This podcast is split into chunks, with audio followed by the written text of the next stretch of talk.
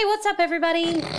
We are here with the second part of the Legendary Tales, which is, interestingly, since we are talking about human errors, I forgot to hit save when we record the second part of the other one yesterday, so we are here doing it again, yeah. Which just goes to show that there is more than one advantage to splitting up the episodes, because at least... It's only half an hour. It's only our second bit that we have to re-record opposed to the whole thing. So what that means is you are going to get me giving rehearsed reactions to Adam's story on Chernobyl and... But it's also cool because I'll actually be able to join in a little bit with some of the things I learned yesterday. Mm-hmm. And on top of that, it allows us to make sure that you're kind of getting a really cool, succinct story. So hopefully you enjoy it. Before we get into that, we did promise that we would quickly give a shout out to the amazing Casey Taylor. Yay, Casey! Who told us that she was... who told us that she really enjoyed our Alien episode. Yeah. After she listened to the Big Cat episode where we said that no one liked our Alien episode. Which we probably didn't have to mention twice. No. So that is, thank you, Casey, for pointing that out, really that people do enjoy it. Because you know what? I think it was a tough episode for us to do because we weren't really sure what we were getting into. Yeah. Lots of smarter people have talked about it in a much better and more understandable fashion than we did, but I'm glad you learned something and took something away from it. Yeah, and I think we were a bit intimidated by the whole thing. By the whole outer space. And we were sort of maybe trepidatious about doing another episode, but since one person said they liked it, we might as well That's good enough for us. We'll just dive back into it. All right, so we're going to get into Chernobyl. Yeah, again. All right, Adam, so take it away. Tell me about Chernobyl. We're going to talk about Chernobyl again. So before I talk about Chernobyl proper, I'm going to talk a bit about Pripyat, which was a city that was built in order to house the engineers and general employees of the Chernobyl power plant. So this gave me a little confusion yesterday, so I'm hoping since we are re-recording it, the confusion I can get cleared up. Yeah. So there was Chernobyl, the power plant. Yeah. Was there then Chernobyl, the town? There was a small city around, near the power plant that was also called Chernobyl. Okay. And then there was... Pripyat, which was a mile and a half away from the reactor. And that was like the main... That was the bigger city. Chernobyl, the city Chernobyl only housed about 15,000 people. Okay, so more of a town. And Pripyat housed around 50,000. Okay. And then where is Kiev in relation to this? Kiev, the capital of the Ukraine, I believe is to the east of Chernobyl, closer to the Belarus border. Okay, and a fair distance away from Chernobyl? I think so. Yeah, okay. Because they were talking about building these two cities closer to Kiev as a sort of like show of Ukraine power. But then they decided that it might be a bit dangerous if there was an explosion. So at least someone had some foresight. Okay, so... I think Kiev is more to the west. I think it's more centralized in the Ukraine. I didn't look at a map of the Ukraine before this, but I do think it's to the west. No, it was more the Chernobyl, the power plant, Chernobyl, the town, Pripyat, the city. Yes. Is that kind Pripyat. Of... Yeah, and Pripyat. then like the exclusion zone, which what's now called the exclusion zone, which is where the fallout is the And worst. That was the forest area. Yes. Well, it's actually that whole area. Like Chernobyl and Pripyat are still in the exclusion zone. Okay. All right, thank you. Because that got confusing to me last time. I couldn't figure out what size different. The Chernobyl power plant is actually called like Lenin. Like, what was Lenin's first name? Was it Vladimir Lenin? No, it's Vladimir Putin. That Vladimir Putin. It's actually named after Lenin, the famous, not John Lennon, but the Russian one. That's actually what the power plant is called. Okay. But they just call it the Chernobyl reactor Mark II, whatever, to keep it succinct, I guess. Okay. So Pripyat was founded on February 4th, 1970, near the Ukraine-Belarus border. It is Vladimir Lenin. Okay, I thought it was. Okay. I thought I wasn't going insane. It's also Vladimir Putin. There's a lot of Vladimirs. Okay. Too many. Pripyat was founded on February 4th, 1970, near the Ukraine-Belarus border. It was the ninth nuclear city of the USSR, and in 1979, construction was finished, and it was proclaimed a city. Okay. And it was built to house employees of the reactor. Now, it is known as what is called an atomgrad, and the word atom doesn't directly imply nuclear facilities. Okay. An atomgrad is a Russian word for what is essentially military establishments. Every country has these. The U.S. has one. I think you used the example Quantico yesterday, which I can't believe that didn't immediately come to mind because we lived an hour away from it. But basically, they just require a specific authorization to get in. But they do operate like cities. I mean, Quantico obviously has like they have indoor gyms and swimming pools, and they have establishments there for and shopping. And I think there's apartment complexes as well. I assume near so. The they base. Got to live in. People yeah. Live so on base. Pripyat is the Ukrainian Quantico, but it wasn't military. No, it was strictly nuclear power. But they did require a specific authorization to get in because it was such a sensitive sort of area. Okay. Because you wouldn't want people just walking into the city where your nuclear reactor is housed. Yeah. Because you could have spies or... Because this was during the Cold War, so everyone's super worried about spies and subterfuge and all of that. Okay. So as I was saying yesterday when we recorded this, I had this really strange image of what a Ukrainian city near a USSR-operated power plant would look like. I expected it to be a lot more militant, a lot more military-focused. Well, especially since, like, they have to be approved to go on to essentially onto base. Yes, exactly. But I'm wondering if that meant that, like, maybe the citizens weren't leaving very often and weren't coming back in, so because they did build it to be, like, a self-sustaining city, basically. Yeah. But pre-disaster, it was a perfectly normal, average-sized city. It housed around 50,000 people. People had weddings. They went to work. They went to school. They had hobbies. They owned construction firms. And it was full of young people. Young people flocked to Pripyat for one reason or another. It differed little from any other urban settlement in the Soviet Union. There's some quotes there, whatever that means. Okay. And it was a well-stocked city. They were very proud of the fact that Pripyat was, quote-unquote, meeting necessary requirements for Soviet standards, which again, I think that just meant that there was food there enough to feed their citizens. But the way you described it yesterday, it actually had a whole lot going on for it. Oh, yeah. So in 1979, when the Chernobyl Atomic Power Station was established, there was a ton of facilities and infrastructure for people to sort of live and enjoy life. Yeah. So I'm going to go into a little bit of that. There were 13,000 apartment blocks, 15 primary schools, 5 secondary schools, and 1 professional school. And those could, I guess, effectively teach 5,000 pupils at a time. 1 hospital big enough to house 410 patients and 3 clinics, 25 stores and malls, 27 cafes, cafeterias, and restaurants capable of having 5,000 patrons at any given time, 10 warehouses, which could hold 4,000 tons of goods, and a culture palace. And this was a very sort of USSR-specific thing. It was kind of a big hobby club. They basically just built a big building and put a bunch of space in it for you to go in and do whatever hobbies you wanted to do. Well, and then the amusement park that is always getting photographed. And they also... weird and creepy. They also had an amusement park, The culture club housed a cinema and a school for the arts and all sorts of cool stuff.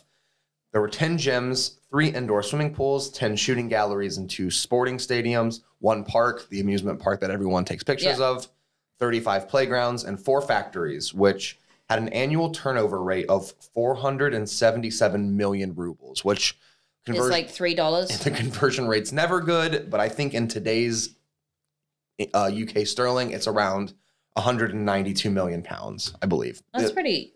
Do we know what the factories were producing? I think they were just metal factories. Okay. I think they were mostly stamping and machining from what I've seen. I've seen some interior shots of the factories. Yeah. Oh, the reason I was interested in this, there's a YouTuber whose name is Shiey, and it's spelled S-H-I-E-Y, and I believe he lives in the Ukraine, but I probably don't want to give that information away, although he does post these videos publicly. He puts videos on YouTube. He's fine. And he went and did some urban exploration of the exclusion zone. So this is why I'm very interested in this. You can go do day trips in Pripyat, which I'll get into a little bit at the end of this. But he sort of did it under the radar, what we would say illegally. And the video is very interesting if you want to watch it. It's called Illegal Freedom, My Journey Across the Chernobyl Exclusion Zone or something. So what I didn't do yesterday, which I'm doing right now as we talk, is look at pictures of Pripyat before the explosion. It's a perfectly 1970s bustling city. It's definitely got a 1970s thing going on. Yeah. I will say that it still doesn't look... I mean, it is still a city in the USSR. Yeah, it doesn't... I mean, I think I had this like very utopian idea yesterday. No, it is very... No, it's not. It's still very grim. Yeah. Well, yeah.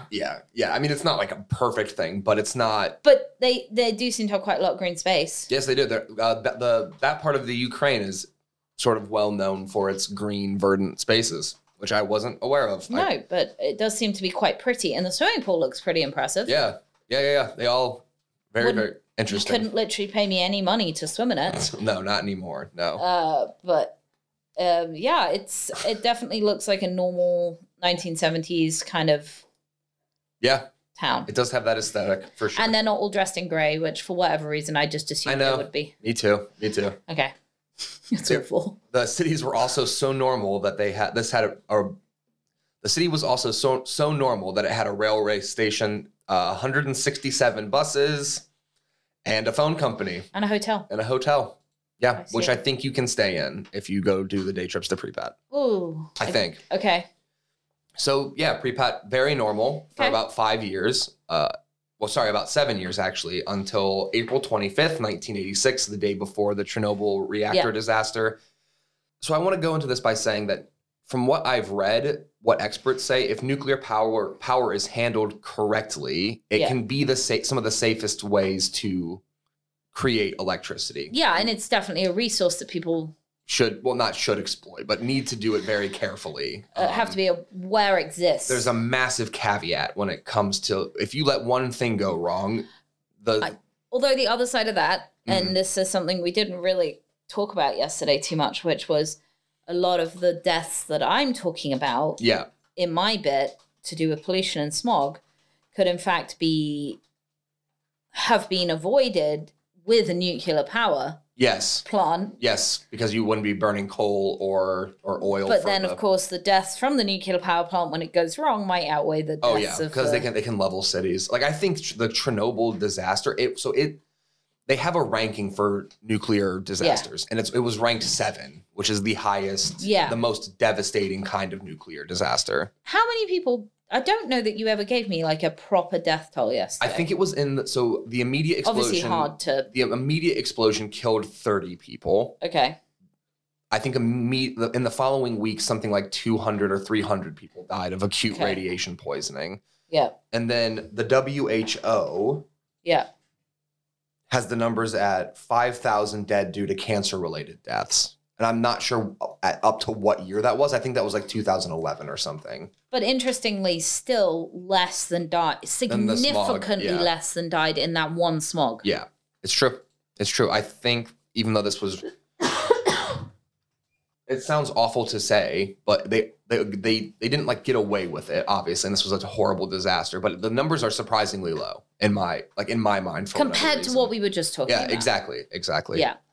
So I have a quote here from Vitali Sklyarov, the Minister of Power and Electrification of the Ukraine at the time in the 1980s, and he said the odds of a meltdown are 1 in 10,000 years. The plants are safe and reliable and have controls that are protected from any breakdown with 3 backup safety systems. He shot himself a little bit in the foot there by saying... How soon before the meltdown that just happened? Was maybe in the same year. Okay. Maybe a year or two beforehand. Either way. Not super, you know.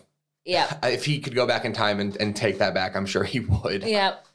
So on the 25th of April in 1986, the head operator of the Chernobyl reactor decided to run a test in order to see if the reactor could handle cooling in the case of an emergency shutdown. At 1:00 in the morning on the 25th, reactor 4 goes into a scheduled shutdown and everything's running normally. And this was the bit I found most surprising yesterday because as I explained to Adam yesterday, I didn't know much about Chernobyl. I haven't seen the TV show, although apparently it's amazing. Supposed to be really good. But I didn't know much about it. What I knew about it was that... Well, what I thought I knew about it was that there was an explosion, but I always assumed it was kind of something broke. Yeah. Unexpectedly. Some things did break. Well, okay, so tell me about it. Sorry. No, it's okay. It's okay. No, because I think we were both surprised that we found out that it was mostly down to human error. Yeah. At a certain point, the break... Well, obviously, whenever anything like a nuclear power plant fails, it could be down to human errors, and the engineer who built the bit that failed. Yeah. But this was much... This was much more a sort of negligent attitude toward the amount of power that they were handling. So the reactor is running normally. They reduced the power to about 50% in order to run the test, in order to observe the reactor with limited power flow. And it runs fairly normally for about 12 hours. Okay. So at 1 o'clock in the afternoon, the turbine number 2 is turned off due to the decreased amount of steam, because obviously the power is lessened because they've turned the power down. Okay. They should at this point have turned the power down to about 30% capacity, but the reactor was generating about 10% of the Ukraine's needed energy consumption. So it was piping energy to other parts of the Ukraine. And someone on the other end of the line said, you can't turn the power down that much because we'll lose power to like this city, basically. Okay. So they didn't. It should have been turned down. It should have been turned down to another 20, like another 20%. But they made the choice to take the risk. Yeah. They left it at 50. They thought it would be fine. And they had done this test before, right? Yeah. I think a year early. Or maybe, I think like a year earlier, they had done a similar test and they hadn't gotten the results that they wanted. So they wanted to try it again. Okay. And they had done it successfully that time, obviously. Okay. So I didn't really go too in depth into the sort of the failings, but I did sort of write a little paragraph here because I'm not an engineer by any stretch of the imagination. I don't understand how nuclear power plants are built. Yeah. So you don't? No, how do you not? I don't. I just don't. I don't understand nuclear power at all. It's very confusing. Reactor's manual control rods, the emergency cooling system, the turbines, and then a negligence of several safety protocols. The power in the reactor exceeded what the safety systems were able to handle. Fuel elements started exploding, leading to an increased amount of steam generation. The internal pressure continued to rise, and the 1,000-ton lid of the reactor was blown off of the top. And that's when the highly reactive material started to gush out into the atmosphere. Okay. So no good. And it wasn't like a mushroom cloud. No. So based on there's some footage of the reactor exploding. It's very grainy and very sort of, hard to see. But the lid blows off and there's sort of like a spout of fire. Okay. I'm assuming because it wasn't a nuclear explosion. Okay. But the plutonium itself didn't react and explode. And I guess that's what I always thought it was. It was a steam explosion, which opened the, like... It was a not nuclear explosion, which then allowed nuclear stuff to escape. Yes, it allowed the highly radioactive material to... into the atmosphere. So the response in terms of this, the overall, like the safety teams, the firefighters, the response and containment was pretty quick. Hundreds of firemen were called to the scene, and their job was basically to extinguish the burning graphite blocks and try to isolate the fire. They discovered very quickly that dumping water onto burning radioactive material doesn't put the fire out, sort of like when you dump water on a petrol fire. They didn't know this beforehand? It gets worse? No, because I don't think they'd had a disaster of this magnitude before. Okay. But you'd think that they would have, we've done a very tiny test. You would have thought they'd have had preparedness, awareness things. Yeah. So, although I guess this was before computer simulations could be run, so it's not like they could. Yeah. So a few days, the fire continued to burn for a bit. And on the 28th, when they finally had the fire contained, I'm not going to say that. The solution to snuffing out the fire was to dump some sand on it, I think. Okay. This was a bit of a dangerous action as well because... They found out that even at the height at which they were dumping the sand, the radiation was still getting to the pilots and the people in the helicopters. And I will say that all of the emergency responders who showed up to Chernobyl died like weeks later of acute radiation sickness. And this is like 200 or 300 people who were already risking their lives to protect their city and their citizens. And it's just an absolutely devastating.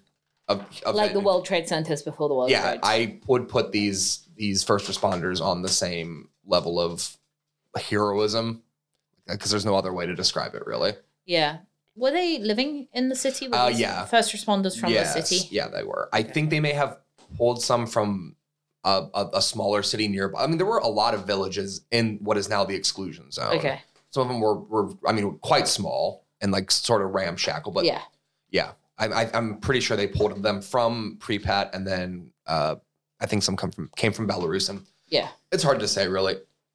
So we're going to fast forward that the explosion obviously happened at the end of April, and at the beginning of March 1986, the Chernobyl new safe confinement was built, and it's often known as the sarcophagus. And they basically built a sarcophagus to go over the remains of Reactor 4 in order to contain the radiation leakage. It's a big concrete thing. If you look up pictures of Chernobyl now, it's sort of the picture of Chernobyl if you're not looking at pictures of the Ferris wheel. And the goal of the sarcophagus is to contain radiation leakage for the next 100 years, so up to 2086. And they're constantly working on the sarcophagus. Like, bits of it have broken off, like deteriorated, and people are going in like constantly to totally a job I would never do. Yeah, people I think live in Chernobyl, in the city of Chernobyl for a few days out of like the year, and they basically, their job is to go work on the engineering of the building. Such brave people. Yeah, it's pretty crazy. So what else? What is their plan in 100 years? I think they're just going to, I don't know. I don't know if their plan is to tear it down and build another one, basically, and just keep containing it. Because, like, I'll mention the half-life of the stuff, of the radioactive material that was left behind is, it's like an absurd amount of time, like, for it to break down. Yeah, they're not going to outlive it. No, I mean, no. 100 years isn't going to do a whole lot. No. So I'm not sure what their plan is. I think they're just going to keep maintaining the sarcophagus for as long as possible. Okay. I will say that another factor about Chernobyl that I wasn't ultra aware of was the Soviet cover-up, because obviously USSR was super proud of their sort of nuclear power. Yeah. And they wanted to maintain this facade of military, economic, and political power. And so when your reactor blows up, you don't want people to really know about it. So radiation clouds are billowing over Europe. They're heading toward I think you guys call it continental Europe. Yeah. So Northern Europe and the UK. But no one really knows the full extent of the Chernobyl disaster, because the USSR is hoping we'll maintain this, sort of sweep it under the rug. We'll tell everyone that there was a fire. So what were they telling people? So they did admit that there was a fire and an explosion, but they didn't mention that the reactor was basically scuffed and non-operational, and B, that there was a massive radiation cloud. Okay. Coming. Did they say that it was in a nuclear plant? Yes. Okay. Well, everyone knew. Everyone knew what Chernobyl was. Because it's hard to hide a nuclear reactor. And they were boasting about it because they were proud of it. Yes. That's it. The USSR was very, very into this sort of thing. But yeah, I was reading headlines from The Guardian and all the publications at the time in the UK, and it was like there was a fire and an explosion, but like... Did it seem like they were buying that it was not?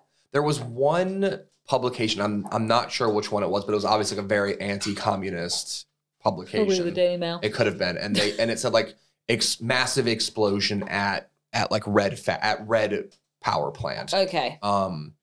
Which was very interesting. I think they may have been sort of trying to play it up, but they actually ended up being the most correct in their reporting of it. And Pripyat, we're going to go back and talk about the city a bit. They were obviously aware that there was an explosion, but they hadn't been evacuated even 18 hours after the power plant had exploded. Radiation levels obviously continued to rise, but in 1963, the USSR basically put out a law that said if the radiation levels don't get to a certain point, unless they get to a certain point, we don't evacuate cities, because we want to, obviously, continuing this. I just can't even imagine what point that must be when a nuclear power plant reacts and explodes. 2 miles away from a city. 2 miles away from a city. Yeah. And that's still not considered... Yeah, like... And it's a level seven? Yeah, the level seven react... Yeah, whatever the most is. Yeah, it was the worst, one of the worst explosions. And so... I mean, you weren't allowed to eat the radiation? Was that like their boundaries? So the number was 75 roentgens a day. Mm-hmm. And apparently they just hadn't reached that number yet. But that's a massive number, because I think Pripyat at the time was people were absorbing 5 roentgens a day after a nuclear reactor exploded. So that's what I'm saying. Home. 75 would just kill you on the spot, wouldn't it? It seems like it probably would. And I mean, even worse than that, the military there was starting to cut telephone lines, and reactor employees were prohibited from telling anyone what had happened. Fortunately, people care about people generally, and word started to spread sort of in the city. Yeah. I have a quote from a woman who was living in Pripyat at the time. She Her name is Lydia Romancheva. She worked for the Chernobyl construction firm, and she said, sometime around 8 a.m, a neighbor called me and said that her neighbor had not returned from the station, that an accident had taken place there. She also said that her dentist friend had been awakened at the night because of an emergency and was summoned to the clinic, to which people from the station were taken all night. So the explosion happened and employees were being... Did she say, I then got in my car and drove away, like, her neighbor was, as hard and fast as possible? She said that her neighbor packed her... She was like, we're packing our bags. You should pack our bags. Like, we're leaving the city. So people were fleeing the city at this point, but there wasn't a mass evacuation. There wasn't like a... Okay. People were still like... There was one account of a woman like went through with their wedding. Like, people were still getting married. They were still going to work. They were just like, well, we haven't been told that this is as bad as it is, so we're just going to keep doing what we're doing. The military and the police at this time were wearing respirators and gas masks, but they weren't handing any out to any of the citizens. And so I think people got a bit suspicious because of that. And the children were sent home from school, given iodine tablets, and basically told to stay inside. And that's all the immediate response was to this explosion. They didn't evacuate until April 26th, like nearly 24 hours later. When the evacuation was ordered, like no one was aware of it. It started 50 minutes later, and the government said this needs to be completed in 2 hours. So they were given no time to do anything, and then they were basically like, get everybody out. And people were... It's kind of amazing, bearing in mind you said like 15,000 people lived in Chernobyl. And 50,000 people. Yeah. So you're talking about 65,000 people. It's kind of amazing that the death toll isn't way higher. Is that because of Russian reporting? Wasn't immediately higher, probably. Or is it just even now? Well, like, I think it has more to do with sort of the latent effect of radiation on your body. Like, this didn't happen long ago. Like, you were a baby when the reactor exploded. So there are people who were born in Pripyat, were probably growing up in Pripyat, who knows like what that's doing to their bodies. Yeah. So that's what was happening in Pripyat, I said. They had sort of no idea, and when the evacuation started, they were basically told to stick whatever they could into a suitcase and then flee. But the government was confiscating their dosimeters, which is a device you can use to measure the levels of nearby radiation. Okay, just as a heads up, when your government feels that you live in a risky enough place to give you those, maybe rethink life choices. I wonder if it's like Vermont. So like Vermont, if you're under a certain age, they'll pay you money to move there. Okay. I wonder if it was like that. Really? If there was if you're under the age of 30 or 40, I think, Vermont will pay you like $1,000 to move to Vermont because they want a younger, because Vermont's full of old people basically. So yeah, it could have been something like that. But I was reading like when they got to the other side, they were people like, there was obviously another set of government, like military people on the other side of wherever they were being evacuated to. They were having to hand over a lot of their personal possessions because they were so irradiated and you can't like hang on to things like that. And they were driving I didn't take any notes on this, and this is all sort of just like what I'm remembering is like the buses were also heavily irradiated, and so they're driving time bombs into other cities. Yeah. So the effect isn't just from Chernobyl exploding. Yeah. It had a massive spread. Yeah. That, it doesn't stop when the reactor explodes. It's on the buses. It's on your clothes. It's like on your watches, your wedding rings. Yeah. It's on everything. So that's Pripyat. The WHO puts the immediate death toll at a very low number. Obviously, the 30 people died in the explosion of the power plant, and then the first responders who died a few weeks later from acute radiation sickness. They have the numbers at 5,000 dead due to cancer-related due to cancer. That just seems low to me. Yeah, and honestly, I hope I didn't like pull a number from like a few years after the explosion, because I would be doing a disservice to this. It seems like catastrophe. But the WHO also said that about 50,000 square miles of Eastern Europe was contaminated and deemed unlivable. Yeah, yeah. Some interesting numbers that I found. These are the kind of materials that were released into the atmosphere after the explosion. So cesium-137 was a pretty prevalent after effect that came out of the reactor. Yeah. And it has a half-life of 30 years or so, they thought. But recent tests have shown that it's not decaying as quickly as they thought it was going to. And it might actually have like more like a 100-year half-life, which means that It just means that the Earth is even less livable. Habitable. Yeah. Another radionuclide was found in Sweden. This is plutonium-239, and this is, I believe, the kind of plutonium they were using in the reactor. So it can be linked back even in Sweden. And it has a half-life of 24,000 years. Jeez. Which means that, like, that plutonium will be continuing to degrade and affecting life, like life expectancy in Sweden for the rest of the foreseeable future. 24,000 years. Yeah. So for longer than humans have been on the planet. Yeah. Mm-hmm. A long time. Really long time. It might outlive us on this planet. Yeah. But on a brighter note, you can take day trips to Pripyat starting at $77 a day. And why wouldn't you, after all? We've just told you about it.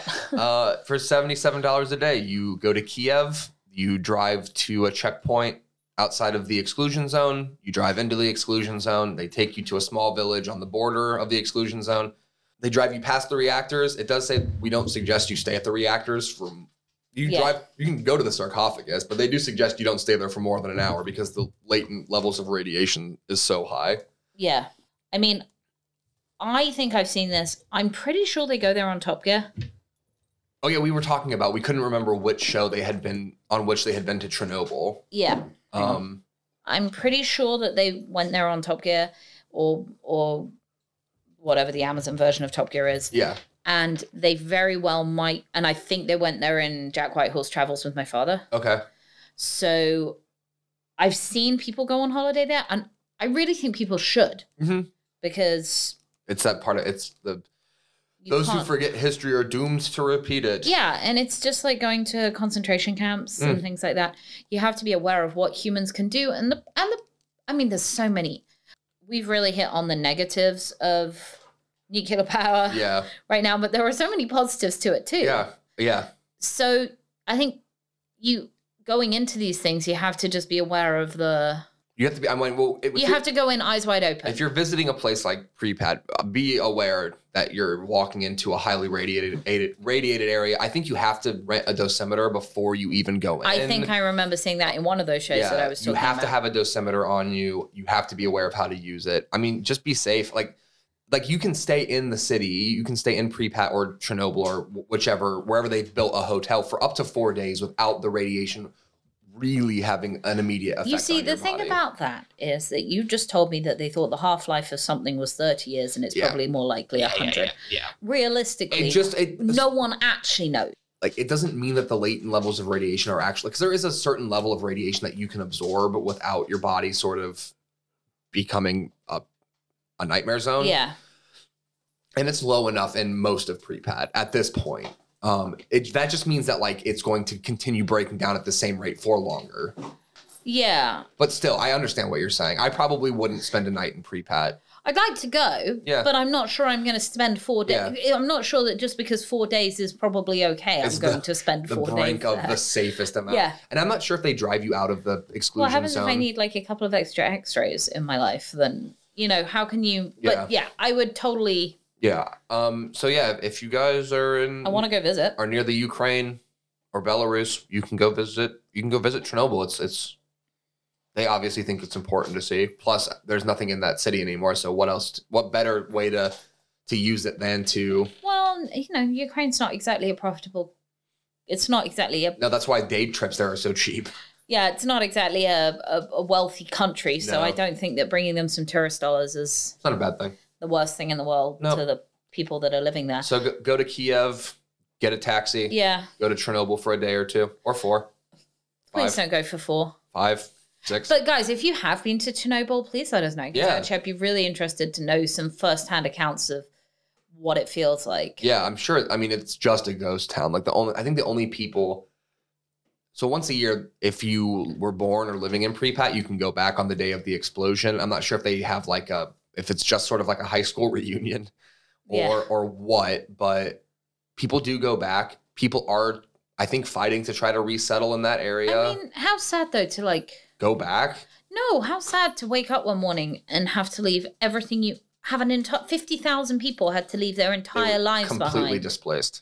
Yeah, it is awful. I mean, it's a war. I mean, that's war effects. They're refugees at that point. Yeah, it's and in their own country because of someone else's ineptitude. And then you put on top of that not only the health effects of the immediate problems, like if you're at war, but for the rest of their lives, they're going to constantly be worried about. Oh yeah, and the health of their children and the rest of their family, because even if you move in with a relative who wasn't living in Pripyat, you're irradiated, so you're effectively putting them at risk. That's terrible. And I will say I'm going to throw some heavy shade at Mikhail Gorbachev, because I didn't mention that in this version of the recording. But after the reactor exploded and the Soviets were trying to cover everything up, Gorbachev didn't feel the need to disrupt the politicians' weekend.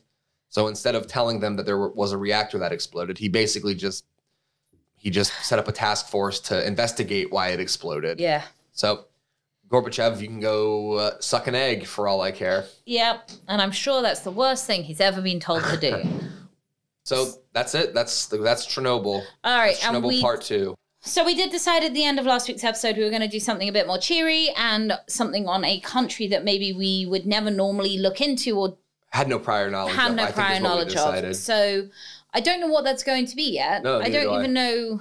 No, it's only been 24 hours since we last recorded this, so I haven't really given it any thought. And we're supposed to be finding something that we wouldn't normally find. Yeah, which is gonna be interesting. Yeah, so it'll be really interesting to see what we come back with next week. Obviously, keep an eye out, because some point towards the end of this week, my Church Snakes bonus episode is going to drop into your feed.